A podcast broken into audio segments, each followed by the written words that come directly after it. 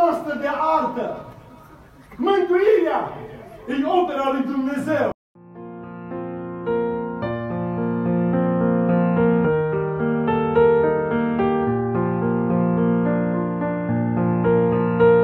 Un învățător al legii.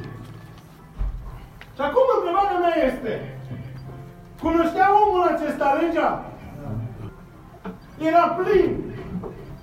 Era doxă. Era o bibliotecă întreagă. Dar el n-a venit doar să afle. El a venit să ispitească. Și auzi ce îl întreabă pe Mântuitorul. Observați cum s-a adresat învățătorul. Deci vorbeau de la egal la egal. Învățător al legii și învățător al harului. Lăudați să fie numele. Și întotdeauna știm și cunoaștem că harul l-a adus Hristos. Binecuvântat să fie numele. Și noi suntem mântuiți prin har. Lăudați să fie Domnul. Un învățător al legii, un învățător al harului.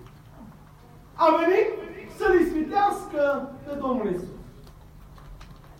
Ce să fac ca să moștenesc viața veșnică? Probabil că mulți dintre noi încă ne punem această întrebare. Am viața veșnică sau nu? Apropo, vă puneți astfel de întrebări? Ai viață veșnică sau nu?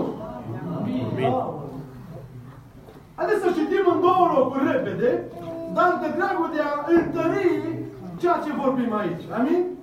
Ioan, capitolul 1, versetul 12.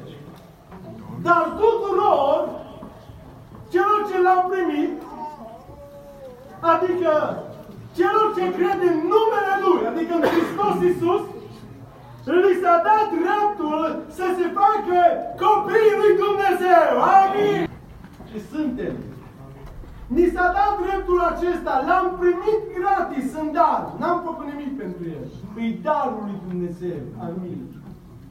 Vreau să vă spun ceva. Mântuirea nu e opera noastră de artă. Mântuirea e opera lui Dumnezeu. Lăudați să fie numele meu. El este acela care din dragoste a murit pentru noi. Binecuvântat să fie numele și ne îndeamnă zi de zi să ne împăcăm cu El. Și vine Apostolul Pavel în 2 Corinteni 5 cu 20.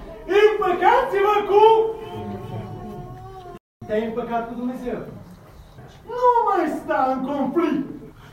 Nu mai aștepta, nu mai sta în starea asta. Apostolul Pavel spunea Corintenilor, îi îndemna.